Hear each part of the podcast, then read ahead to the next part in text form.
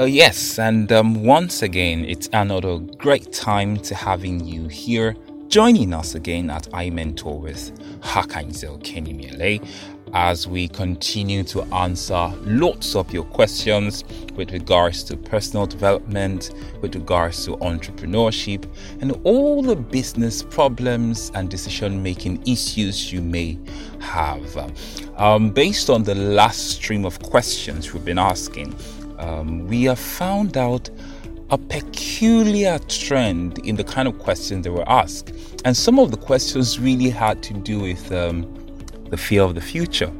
Yes, lots of entrepreneurs, especially those who are just starting out businesses, are actually thinking, Am I too late in the game?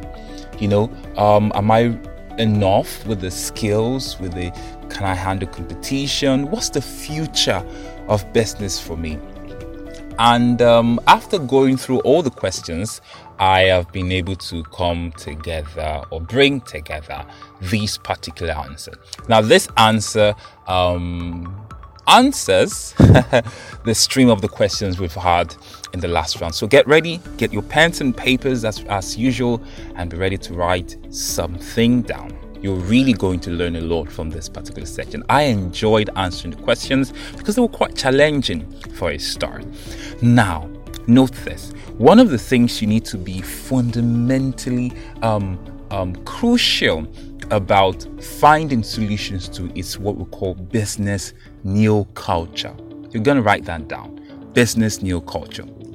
And basically, it means that the culture of business is changing rapidly okay? And many entrants into the business market are already missing it.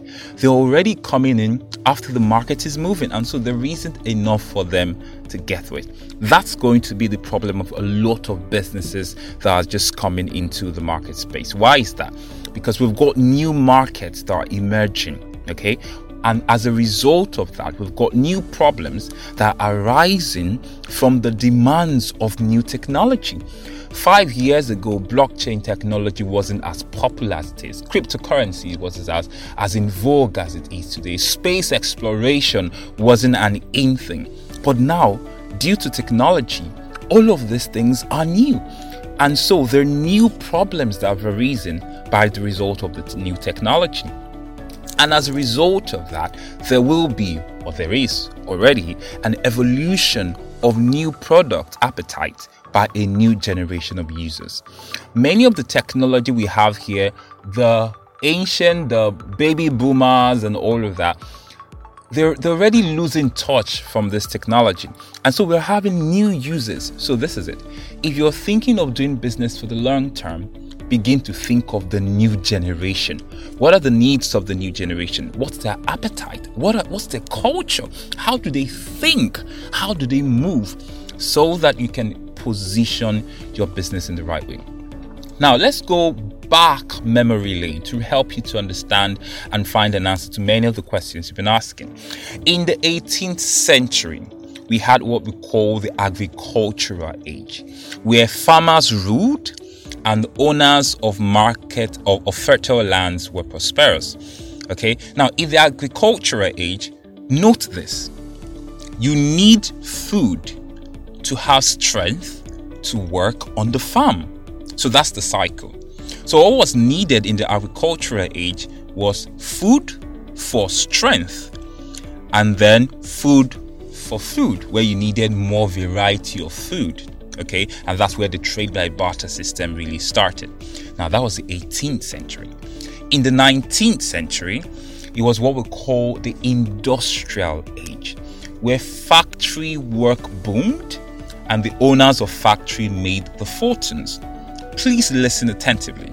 In the agricultural age, it was the people who owned fertile land that were prosperous. In the 19th century, it is the owners of factories, the owners of businesses, were the ones who made fortunes. Now, in the 20th century, this is what we call the information age and where knowledge workers reigned supreme. Now, billions were made by founders of IT company, many who were younger than the predecessors. So the people who made the billions were people who are the IT companies. And what was the IT company? The means, the technology that enabled these knowledge workers to reign supreme. So, in the information age, the new ways of getting things done were the in thing. People had to work with skill, that is knowledge, in order to get many people to pay you.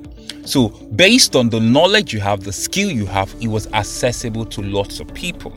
Okay, now the people who run the technology that enabled you to propagate your message, your knowledge to as many people as possible, got all the money. Now we're in a new age. The 21st century is the conceptual age. Now, this is the age of creators.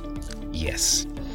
It is people who are able to create new ideas, new technology, new means of doing things. They're the ones who will be cutting away with it. Now, the people who will make the billions are the people who will create the platforms through which these new ideas will be used to service people. So let's think about it. It is the age of digital businesses, but digital businesses are facing out. Really, this is the age of virtual businesses. Think about it. A lot of people are working from home. A lot of people are working remotely. This is opening the doors for virtual businesses. Now, by reason of that, there is something that is fundamental that when you are able to hone your skills from it, you will be making a whole lot from it. The new currency is not money. Yes, the new currency is attention. Now, those who will make the most in this industry are those who can get attention. There are those who can keep attention and those who can create attention. It's the age of creators people will seemingly create ingenuity from thin air. Now, there will be a new market space, and that new market space is the human mind. Yes, we're all clamoring for attention, and the attention is that money. The new money of this new age is attention. So, how much attention you're able to get, how much attention you're able to keep, how much attention you're able to create will determine how wealthy you are in this age. So, for lots of people who are having issues and concerns about the kind of businesses they're starting, this is my counsel for you. Make sure that every business you do now has certain outlets for g- digital enterprises and is open to the possibility of virtual businesses.